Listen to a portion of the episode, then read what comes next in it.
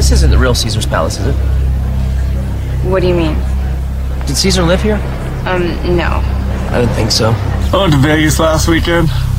Pretty crazy. Vegas, baby, Vegas! Gentlemen, welcome to Las Vegas. Why don't you give me half the money you were gonna bet? Then we'll go out back, I'll kick you in the nuts, and we'll call it a day. Some guys just can't handle Vegas. Hey there, and welcome to episode number 31 of the Jeff Does Vegas podcast. My name is Jeff, and welcome aboard this little podcast journey to my favorite city on the planet, fabulous Las Vegas, Nevada.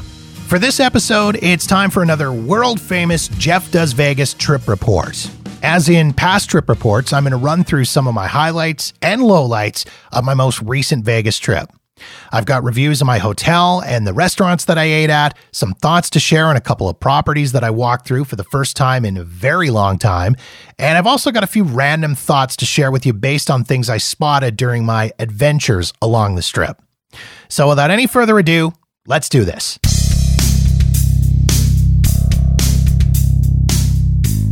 I'll start things off with my hotel. For this trip, trip number five of 2019, I chose to stay at the Flamingo. Now, I've reviewed the Flamingo in past episodes of the podcast, episodes number 10 and number 1 to be exact. So, if you want some of the general pros and cons of the property, I'd invite you to jump into the archives at jeffdoesvegas.com and check those shows out. However, this trip was the first opportunity that I've had to stay in one of the newly renovated Flamingo rooms.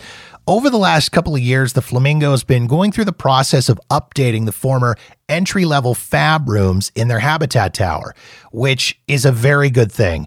A couple of years ago, I had the misfortune of staying in one of the fab rooms, which featured beat to hell furniture, water stained walls and ceilings, terrible Wi Fi that kept dropping off, and electrical outlets that I didn't trust to not burn the building down. All of which prompted me to call the Flamingo, and I quote, a shithole in a TripAdvisor review that I wrote. Flash forward to 2019, and the rooms have undergone a huge upgrade, no longer resembling that shithole from two years ago. New carpet, fresh paint, new modern furniture, super comfortable beds, and totally renovated bathrooms. Side note on the bathrooms the Flamingo has eliminated the small bottles of shampoo, conditioner, and body wash and replaced them with a dispenser in the shower. The only issue I ran into with this was that they did tend to leak occasionally. My room had a great view of the Habitat Garden, pool, and high roller, and the only downside to that was during the day, if I was in my room, I could hear the music from the Go pool. Honestly, not that big of a deal, and nothing that a pair of earbuds couldn't fix. Also, one thing that hasn't changed from two years ago the Wi Fi in the Habitat Tower is still super spotty and was constantly dropping off on me. Otherwise, it was an awesome stay at the Flamingo. As I've said in past episodes, you really cannot beat the Flamingo when it comes to location and value. It's dead center of the strip with easy access to everything. They've got great on site amenities, and it's always one of the better priced resorts along the strip.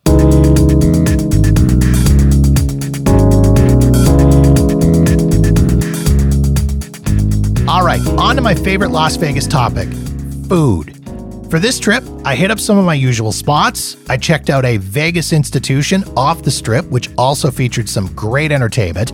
And I had the chance to check out some brand new restaurants that had recently opened up along the strip. To begin, I'll toss out my repeat spots. First, Village Cafe at Ellis Island. I extolled the virtues and value of this place back in episode number 24 with the June trip report. In case you missed it, I was able to score French toast, a side of bacon, and a coffee for 11 bucks. I was more than happy to take advantage of that again on this trip. And of course, if you go, don't forget about the $6.99 steak and eggs breakfast special. Secondly, Nine Fine Irishmen at New York, New York, and Rí-Rá at Mandalay Bay. It's becoming the battle of the Irish pubs whenever I make a trek to Vegas. Both places serve up awesome food and a great pint of Guinness, and I've been a longtime patron of Nine Fine Irishmen, but I'm really starting to enjoy hitting up Rí-Rá whenever I'm in town. Go to either of these establishments. My recommendations chicken pot pie at Nine Fine Irishmen, bangers and mash at Rí-Rá. And third, Mon Ami Gabi at Paris. After a few negative experiences, I'd taken a bit of a hiatus from this place, but it had been a while, so I thought, you know what? I'll give it another try. It always used to be one of my go tos for breakfast. If you go, I would recommend the smoked salmon eggs Benedict. It's absolutely delicious. And if you can, snag a spot out on the patio where you'll have a great view of the strip and the Bellagio fountains. My only complaint this time around was that I felt rushed. The server really seemed to be trying to push me along and get me out. And if the place was jammed full, I would totally get that. But there were lots of empty tables both inside and outside on the patio, so there really didn't seem to be a need for the rushing.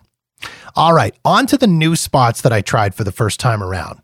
Let's start with a new to me restaurant. Bootlegger Italian Bistro is located about five minutes south of the Welcome to Las Vegas sign on Las Vegas Boulevard. It is a total old school Vegas restaurant. It's been around for 70 years. I had the pleasure of checking the place out with a few friends after Monday's Dark. Bootlegger is open 24 hours. They feature a huge menu serving up giant portions with extremely reasonable prices. They're also the home of some great entertainment. When we were there, we caught the tail end of Kelly Clinton's open mic cabaret, which goes down every Monday night. And you never know which Vegas musicians or singers might pop around to do a few songs or just hang out and soak in the vibe. Also on this trip, I had the pleasure of checking out a few brand new spots along the Las Vegas Strip. We'll start with flights in the Miracle Mile shops at Planet Hollywood.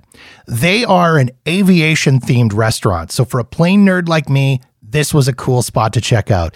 They are all set up with a full size airplane hanging from the ceiling. The servers are decked out in flight attendant uniforms. The bartenders are wearing captain's uniforms. And one of their signature cocktails is called Miracle on the Hudson and features a little plastic airplane floating in the drink. Friend of the podcast, Sam Novak, who runs the Vegas Unfiltered blog, has raved about flights. So I was really excited to go give this place a try. Menu wise, they specialize in serving up flights of food and beverages, similar to what you might find in a tapas restaurant. It's a great concept in that it really gives you a chance to try a few different things all at once. Now, that being said, as a solo traveler eating alone, I don't know that I'd go here again. It has nothing to do with the food or the service. Both were absolutely incredible, but I really think this would be a, a, better experience with a group of friends where everybody can order several flights of food and drinks and share them around the table. Next up, let's talk about Trustworthy Brewing Company and Barbecue at the Grand Canal Shops in the Palazzo. This is another relatively new restaurant in town, having just opened their Vegas location at the start of August. They've got their own on site brewery with a great selection of signature beers and special limited release brews. I tried the What Plain Oatmeal Stout beer, which, if you're a fan of Guinness like I am, you'll love it. The beer prices, pretty reasonable for the Vegas Strip. It's $3 for a taster, $8 for a pint, or you can build your own flight of four beers to try a little bit of everything on the menu. As for the food, I have to say, I was super impressed. I had the New York strip steak and it was fantastic. I'm usually pretty reluctant to order steak in a restaurant simply because, and not to toot my own horn here, but I make a hell of a great steak. And it's always disappointing to be at a restaurant, eat steak, and end up thinking, you know what? I could have done that better myself. That was not the case here at all. The steak was cooked to a perfect medium rare, and the sides, Brussels sprouts and garlic mashed potatoes, were fantastic. And price wise, it was pretty reasonable too $42 for the steak, which also included the sides, a great bargain considering most of the steakhouses in Vegas do it a la carte and charge you extra for all the sides. I should add too, they've got a huge menu with something for everyone, and honestly, I can't wait to go back and try a few more items. Finally, I had lunch at Crack Shack at Park MGM.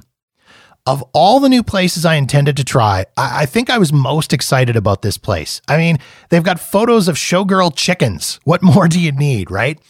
Crack Shack serves chicken, and they do it right in so many different ways.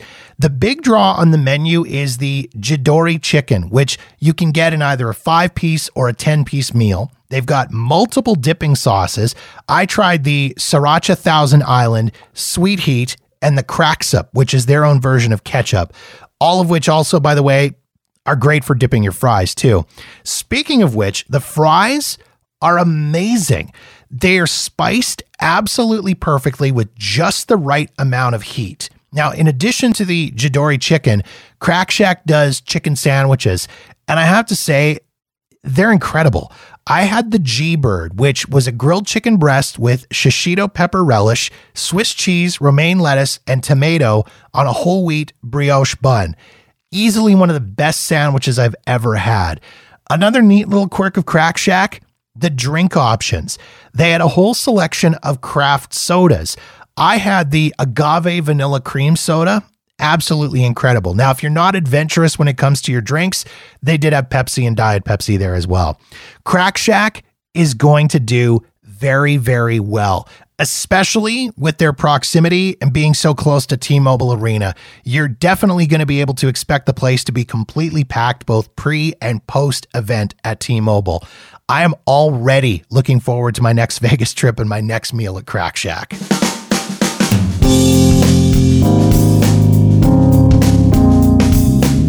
Off the top of the trip report, I mentioned that I did walkthroughs at a couple of properties that I hadn't been to in quite a while.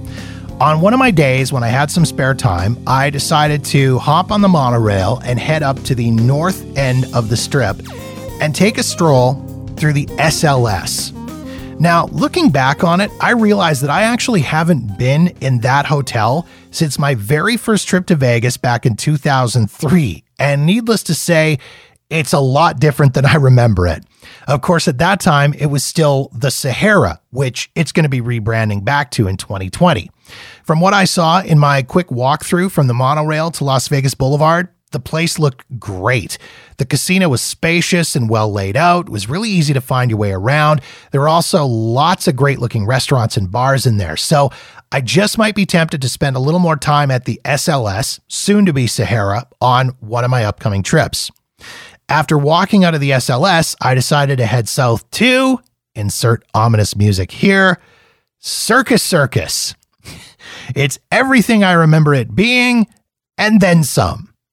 Now, I'm not going to come right out and say Circus Circus is a dump, but it's certainly close.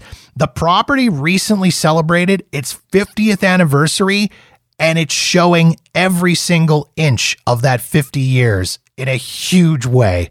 The outside of the building is faded, the carpets inside are dirty and full of cigarette burns and stains, and the place just kind of feels a little bit gross. Looking around, it's pretty clear that the current owners, MGM Resorts, haven't put any money into the property in a very long time. But frankly, they don't have to.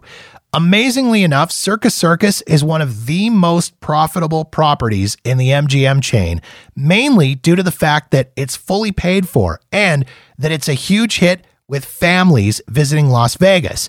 That's thanks to the on site circus acts, the arcade, the midway games, the restaurants, and the Adventure Dome indoor amusement park.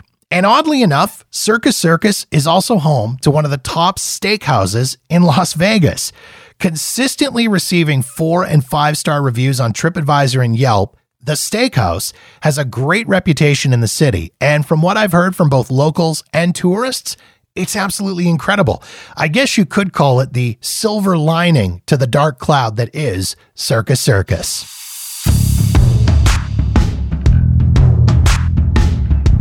This was also a big trip for me in that I finally sat down and played a table game.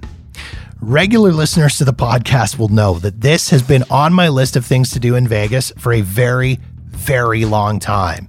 And it's not that I haven't wanted to do it.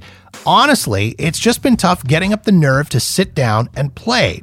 All the way back in episode number 13 of the podcast, I explained that I had had a somewhat traumatic experience at a blackjack table at a casino here in Calgary, and that had pretty much soured me on table games. But this time around, I decided to put on my big boy pants and just do it. After I finished eating breakfast at Ellis Island, I found myself an empty blackjack table. $5 minimum, 3 2 payouts, which is pretty much the standard at Ellis Island. I told the dealer, Connie, right off the top that it was my first time ever playing blackjack, my first time ever playing a table game, and she promised to go easy on me. I handed over $40 cash, Connie handed back my chips, and I made my first bet and proceeded to lose. And then I lost again.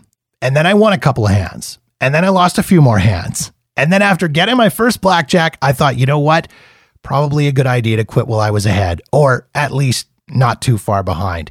After I tipped Connie $5 to thank her, I walked away with 15 of my $40. And you know what? I was okay with that. I had a lot of fun and my dealer was amazing. Connie was super patient with me. She taught me a little bit of strategy and she complimented me on my vintage Sands t shirt from Moonshot. Connie told me that back in the day, she was a dancer at the Sands when she was only 19. Scandalous. And that she'd met her husband working there. He had been a blackjack dealer.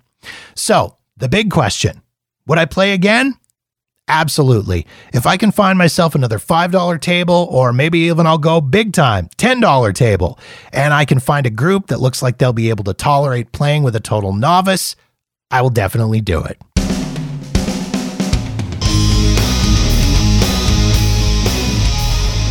All right, so we're just about done here. And as always, I like to wrap up my trip reports with a few quick tidbits and thoughts. First off, I spotted a new tactic being used by the showgirls on the strip to avoid people taking photos of them and not tipping them. Believe it or not, they've started squirting people with spray bottles. I saw a guy strolling down the strip with his family, and he was randomly taking video as he was walking along. He momentarily focused on a couple of showgirls, pausing on them for like maybe two seconds. And one of the girls whipped out a spray bottle, like the kind you'd use to punish a cat, and started spraying him with water. So that's something for you to watch out for. Secondly, I wanted to put the call out to my fellow male Vegas travelers regarding wardrobe selection, particularly when you're in Vegas with your significant other. For the love of all things holy, guys, please make an effort to dress nicely when you're heading out to shows with your lady. I was absolutely amazed to see what dudes were wearing for a night out on the town, especially when comparing it to the way the ladies were dressed. The girl on their arm would be dressed to kill, looking like a million bucks, like she'd spent hours picking out an outfit, doing makeup and hair, and prepping to go out. Meanwhile, their guy is there in a tank top, backwards hat, cargo shorts, and flip flops. Seriously, guys, if you're dropping a couple hundred bucks for show tickets, maybe try a collared shirt, or at the very least, something with sleeves. And finally, if you're a fan of Lady Gaga and you happen to be walking through the Park MGM on a night when she's performing in the Park Theater, pop in and check out the House of Gaga. It's a great little museum slash gift shop. It's free to enter and features props and costumes from past tours, music videos, movies, and music award shows. They've also got a pretty solid selection of Lady Gaga merchandise as well.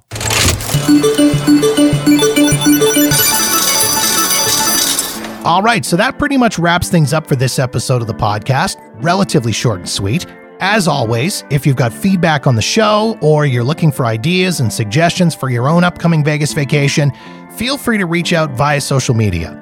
I'm on Facebook, Twitter, and Instagram at Jeff Does Vegas. You can also email me directly as well if you like, jeff at walkernewmedia.com.